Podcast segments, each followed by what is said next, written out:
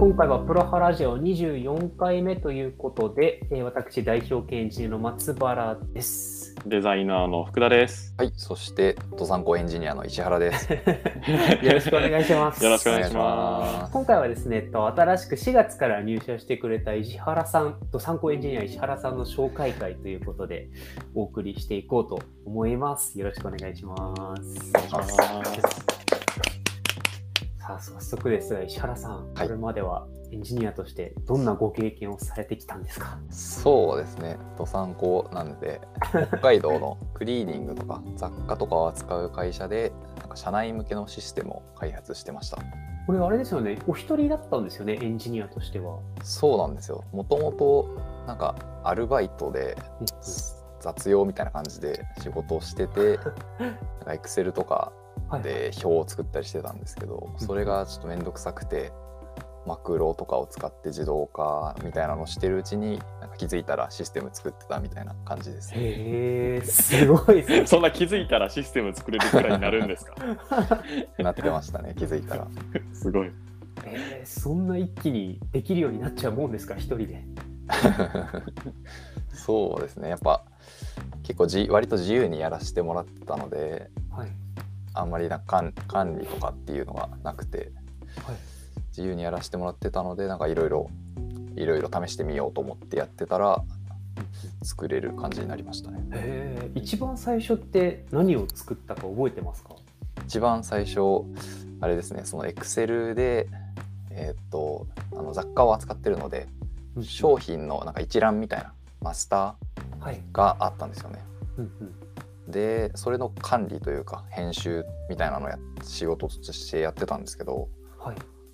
新しくその商品が入荷した時に、この入荷した商品はそのマスターにあるのかどうなのかっていうのを探して、はい、えー、なかったら追加するし、あったらなんか変更するしみたいなのをやってたんですけど、うん、それがめんどくさくて、その商品のなんかコードみたいなのを入力したら、うんうん、と既存のところに一致する商品があったら、なんかそこにジャンプするみたいないうマクロを作ったのが一番最初ですね。最初はマクロから入ったんですね。そうですね、マクロでしたね。そこからいつなんかウェブサービスを作ってみようっていうふうになんか判断されたんですか？結構でかい飛躍ですよね。そうですね、間にはいくつか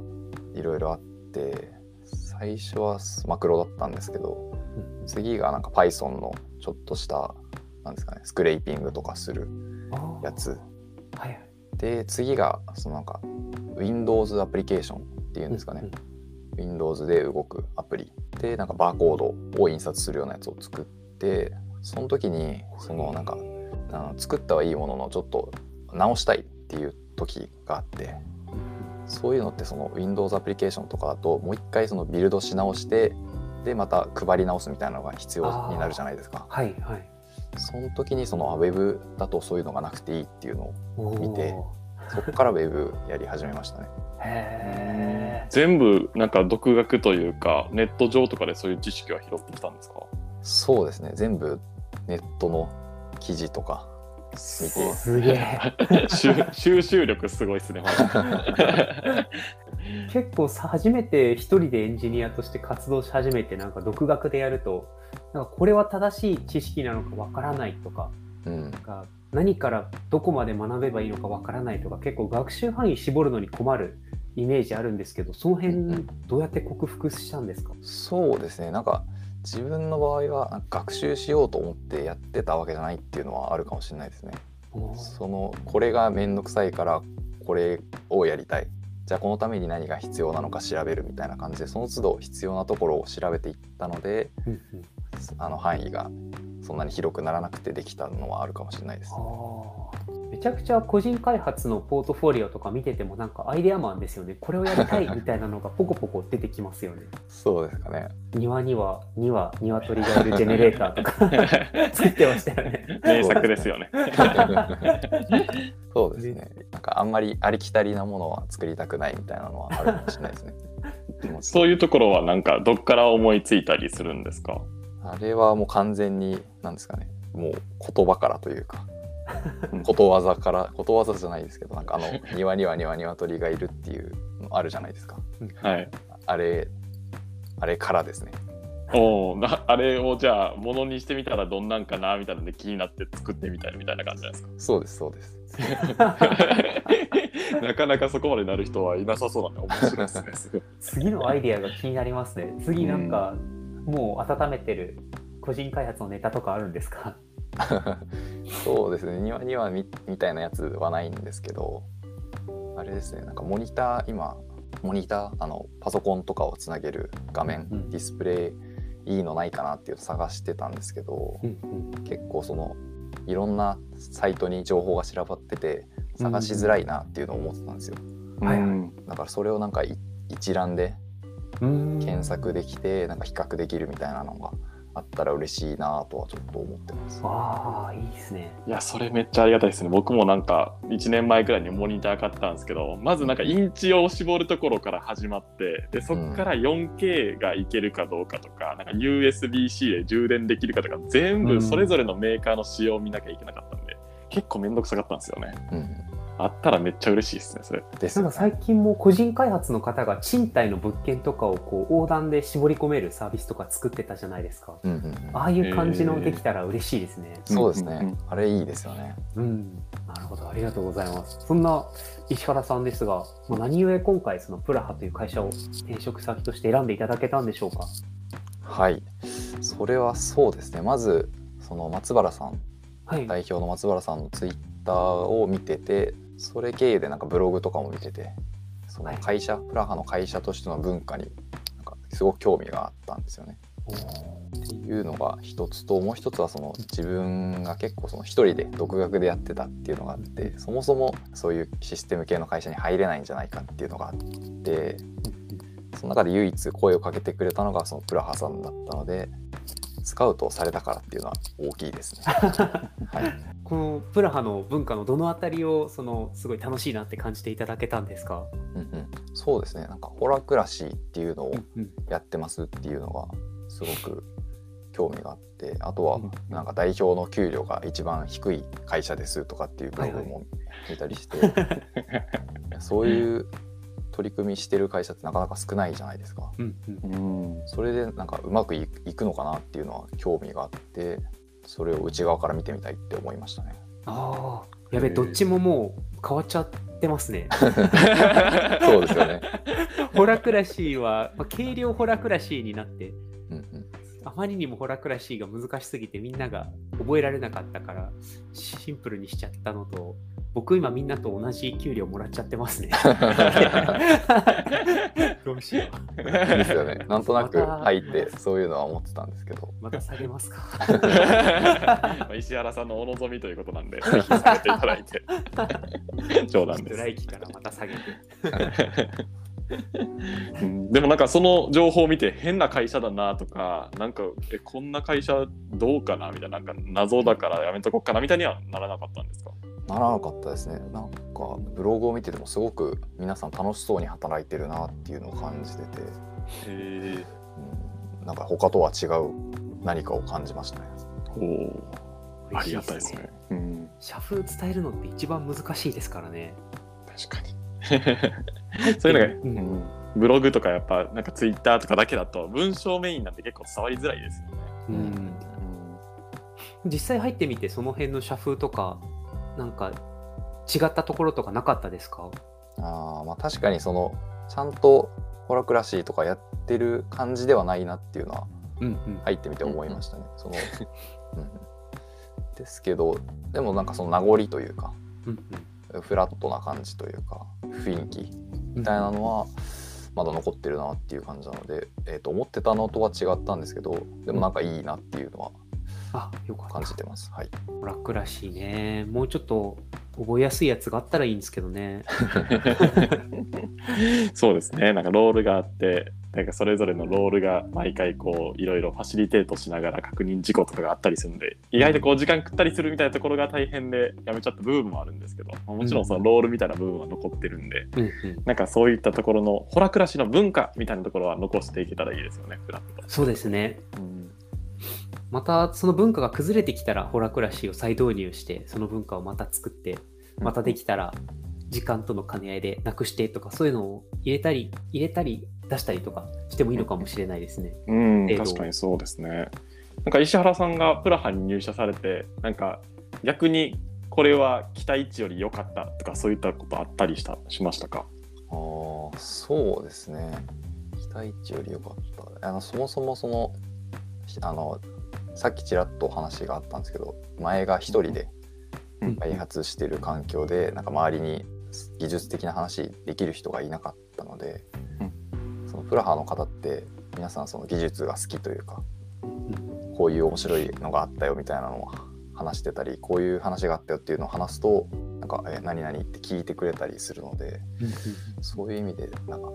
皆さん技術が好きな方で、思った以上になんか楽しんでやってるなっていうのは感じてます、ね。あ、よかった。飢えてますからね、みんな。新しいものに。弱肉強食みたいな感じなんですね。新しい餌をポイって投げるとすぐ食いつきますからね。飢えてる。石原さんも悪化の勉強会来ませんか？機会があればぜひ。機会があればはなかなか来ないやつです。コロナ落ち着いたら飲みに行こうぐらいのニュアンスで受け取っておく。行けたら行けます、ね。今のプロジェクトはプラハではなんか話せる範囲で大丈夫なんですけど、うんうん、どんなことをやってるんですか？そうですね。主になんかフロントエンドの開発をやってるんですけど、うんうん、リアクトを使ってなんだコンテンツを管理する、うん、なんだ商品を登録したりとか、うんうん、えー、なんかグッズを売ってるんですけど、それを管理するツールを作ってますね。そういう意味だと前職で初めて作ったマクロとちょっと近いものですかね。あ、そうですね。結構そのやってることも近いんですけど、使ってる技術スタックもかなり近いところがあって、うん、そういう意味ではかなり自分にとってはやりやすい環境ですね。ああ、よかった。今回のドメイン領域の VTuber っていう領域はなんかどう感じてますか？あ、そうですね。個人的にもすごくVTuber とか、まあ、ライブとかそういうのは好きなので、うん、楽しいですね。推し VTuber とかいますか？推し VTuber ですか？いい名前出しちゃっていいんですか？ここで多分多分いいのかな。過激なそうですね。過激なやつじゃなければあのスオーサンゴっていうスオーサンゴさんっていう VTuber が、はい、いるんですけど、はいはい、好きですね。えー、何系の方なんですか？この人は何系なんでしょう。まあ、にじさんじの方なんですけど、なんだろうな、朗、朗読とかやってます。へー、あ、じゃあ声が綺麗って感じなんですか？あ、そうですね。あの歌詞の朗読とかをやってるんですよ。歌のですか？はい。へー、どういう歌だろう。マキシマムザホルモンじゃないですよね、きっと。少なくとも違うでしょうね、それは。違うでしょうね、はい、見た目がすごいなんていうふんわりした可愛いキャラなんで、なんかそういうあれですか、ちょっと 女, 女性的なあのアーティストとか、なんかそういったところの歌詞とかを朗読されたりするんですか？うん、そういうのもやるんですけど、なんかあの湘南の風ってあるじゃないですか。はい、あ、パスタ作った。はいはい、湘南の風のなんか水蓮花を朗読したり、えー、意外とホルモン遠くなかったですね。じゃあそうですね、もうちょっとしたらホルモン行くかもしれないですね。あのソールドアウトとかも、えー、懐かしい。結構ドメイン領域自体にもそこそこ興味を持ててるとなんか楽しめそうですね。そうですね、楽しいですね。なるほど、ありがとうございます。なんか今後プラハでせっかくだからエンジニアとして今後やってみたいこととか興味持ってるところとかあったりしますか？そうですね、やっぱりまあ個人開発が好きなので、これからもいろいろその新たなところで学んだ技術をもとにいろいろ作っていきたいなっていうのはありますね。うん、ああ、いいですね。へー、うん、根幹がやっぱりあれなんですか？個人開発をある程度やっていきたいなみたいなところあったりするんですか？そうですね、なんかこれで食べていきたいみたいな風には思ってないんですけど、うんうん、単純になんか自分が欲しいと思うものを作れたら楽しいじゃないですか。うんうん、なのでいろいろ作れるようになりたいみたいな気持ちですね。うんうん、モニター検索アプリはもう使う技術とか決めてるんですか？いや、決めてないですね。でも何ていうんですか、やっぱり今まで使ってないやつを使いたいみたいな気持ちはありますね。おお、新しい。あ、カットか。フードがやばすぎます。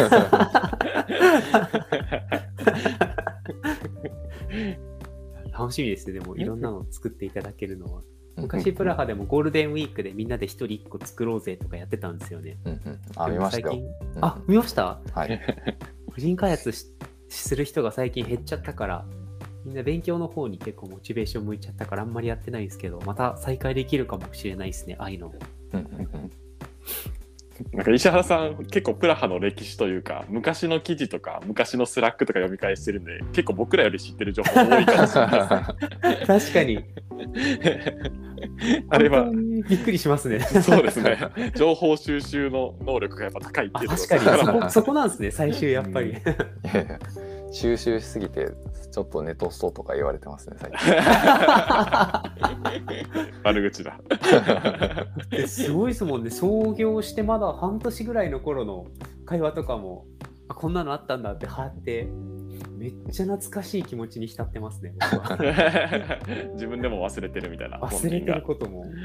ん、いや楽しいですね。そういう情報をやっぱ集めてくるのが好きなんですね。そうですね。そもそもあのツイッターとか見ててブログも読んでたっていう、まあいわばファンみたいなところがあったので、それの知らない情報があったというのを見た時に。集めるしかないって思いました。プラハチャレンジの裏話とかも書いてますからね。どういうところを工夫したのかとか考えたのかとか、そういうのもなかなか参加した側からすると面白いかもしれないですね。そうですね。面白いですね。よかった。そもそもなんか石原さんがこうプラハチャレンジに参加されたきっかけみたいなのは松原さんのツイッターからなんですか？そうですね。松原さんのツイッターでちょうどその、あの技術の話できるなんていうんですかね、つながりみたいな欲しいなと思ってた時に、うんうん、あのプラハチャレンジ始めますっていうツイッターツイートが来て、うんうんはい、もう一瞬でこれは参加するしかないああそうなんですね。でそこからいちねんくらい受けられて、うんうん、まあ、プラハに入社されたタイミングで、まあ、一応一段階一段落っていう感じだったと思うんですけど、なんかプラハチャレンジ受けてみてどうでしたか？プラハチャレンジすごく良かったですね。うーん、そうですね、まあ、内容も良かったんですけど、その現役のエンジニアの方とコミュニケーションしながら、なんかここはもっとこうした方がいいんじゃないかみたいな技術の話とかをができるのがすごい良かったですね。うーん、そうですね。コミュニティみたいなところの方がやっぱ欲しかったというか、うん、そこが良かったんですね。そうですね。なんだかんだ言ってその独学だったので、自分のやり方どうなんだろうみたいなところはあったんですよね。それをなんかいろいろ話しながら、えー、っと学んでいけたっていうのは良かったですね。うん。プラハの面接、本当歴代最高評価だったんでみんな驚愕してましたよ。独学で独学でこんな高い評価を出せる人いるんだって。えー、早すぎるって言ってましたみんな。書くのがスニペットがすごいですよね。なんか確かにああいうのなんか整えるのも好きですね。あ、ビムとかハマりそうですね。なんかあ、でもそうか、そもそも Linux で開発してますもんね。普段 MacOS じゃない。そうですね。噂を聞きました。どっちも使ってる感じです。いやー、これは期待の期待ですわもう。いやー、でも Slack 見ててもなんか自分のなんか面接の結果もうすごい期待の新人が来たみたいな風に書かれてて、すごいプレッシャーだなと思って確かに入ったら見えちゃいますもんね、どんな人だったかみたいな。そうなんですよ。プレッシャーはそうですね、期待はあるんですけどプレッシャーはないぐらいの、まあいいとこ取りして楽しんでってください。そうですね、頑張ります。なんかそういえば入社してすぐ福岡のワーケーションに行ってましたけど、ワーケーションどうでした？僕行けなかったから ど, どこ行ったのか気になるんですよね。ワーケーションすごく楽しかったですね。どの辺行かれたんですか？福岡の福岡の、まあ、博多にいたんですけど、多分 ほ, ほとんど博多から出てないんじゃないかなと。そうなんですね、はい、ほとんどだからご飯食べるだけでしたね。ワーケーション本当あれどこでやってもやること変わんないですからね言っちゃった大体だって夜みんなで集まってスマブラかボンバーマンして美味しいご飯食べるっていう確かに合宿みたいな感じですね。新百合ヶ丘でやってもいいと思うんですよね東京の神奈川かでも博多はやっぱ美味しかったですか？ご飯美味しかったですね。もつ鍋とか水炊きとか。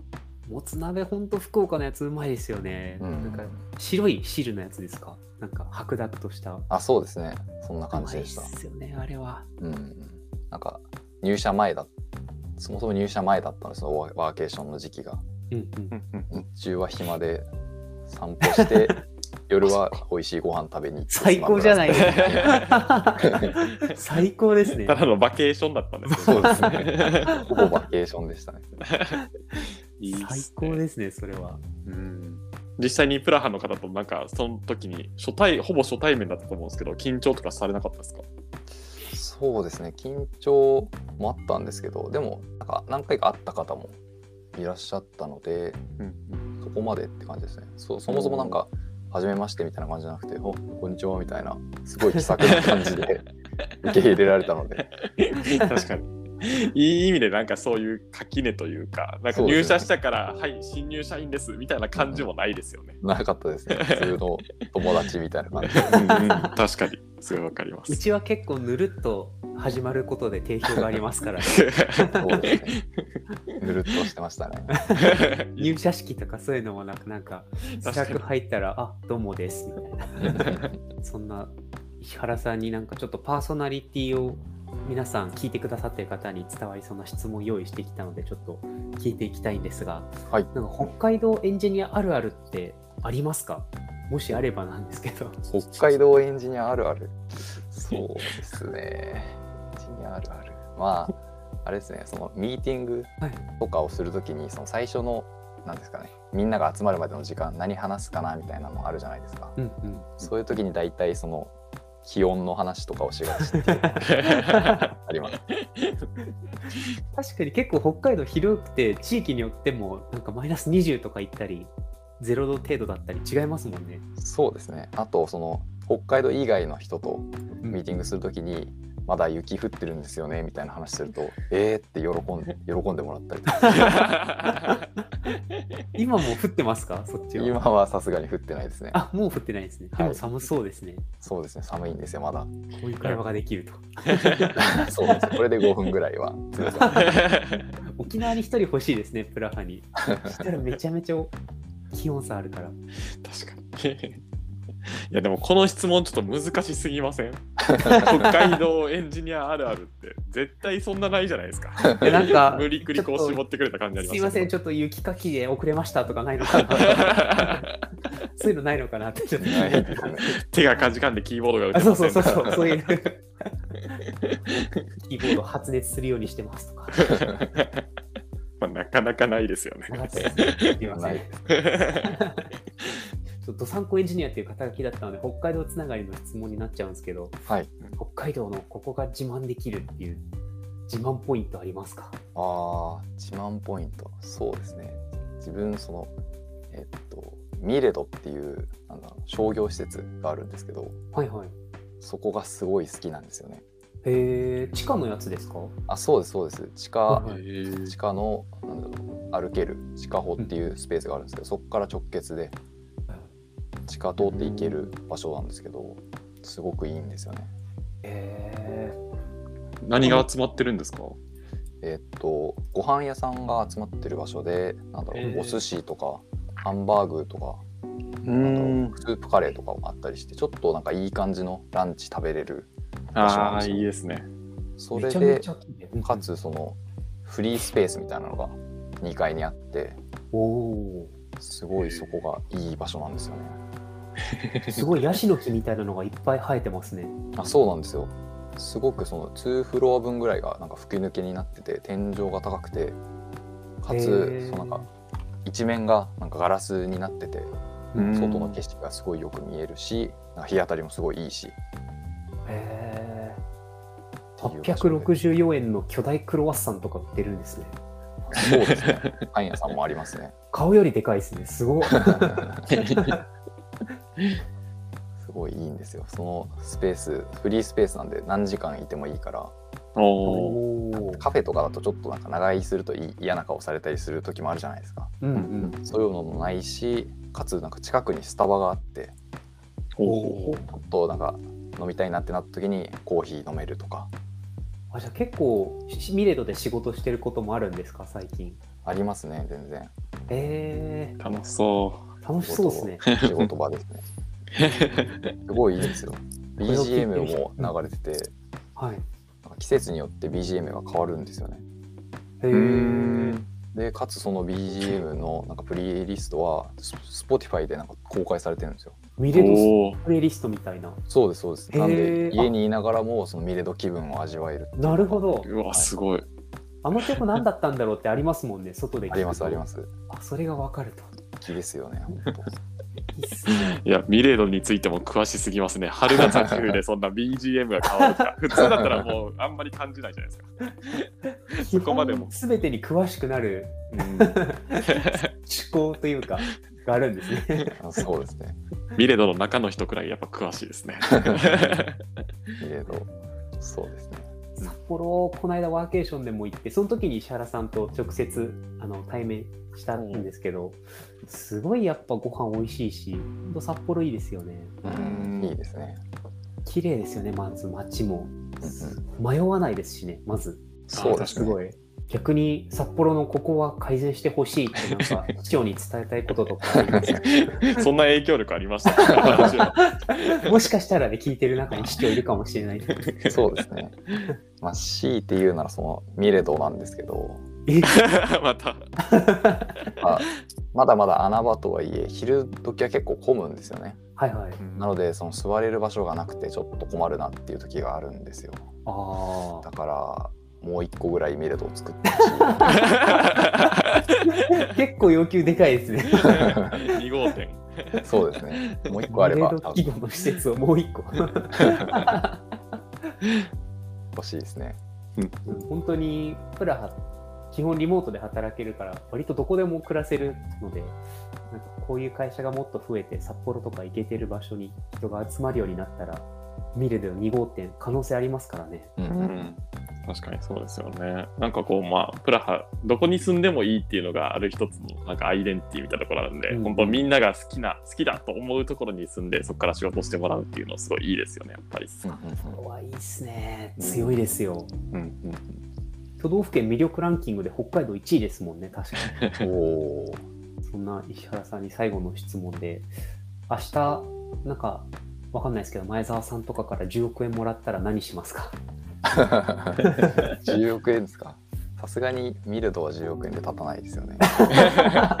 厳しそうですね。ああ、まあなんか昔からの夢なんですけど、はい、あの地下室家付きの家を建てて、ああの地下室でなんか毎週末ちっちゃいパーティーするみたいなのは夢なんで。楽しいですね、それ。それ多分じゅうおくえんぐらいでできないかなって思うんですけど。大豪邸ですよね。いいですね。地下室は防音室にするんですか？あ、そうですね。ちょっとちっちゃいライブハウスみたいな感じで。おお。あ、じゃあ結構ライブ系も好きなんですか？テックのライブとか。そうですね。ライブ系好きですね。それは確かに地下室いりますね。うんうんうん、で主催者になってもう自分のそのなんかライブアプリとか作って全部自分一人でやっていくみたいな感じが理想ですか？そうですね。演出から出演全部自分で。出演もするんですね。華麗なるギャツビーの生活ですね。ああ、確かに。じ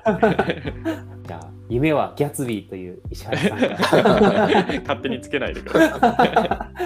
い。こんなニューメンバー石原さんの今回は紹介会でございました。はい、もし石原さんに会いたいなという方はミレドに行けば多分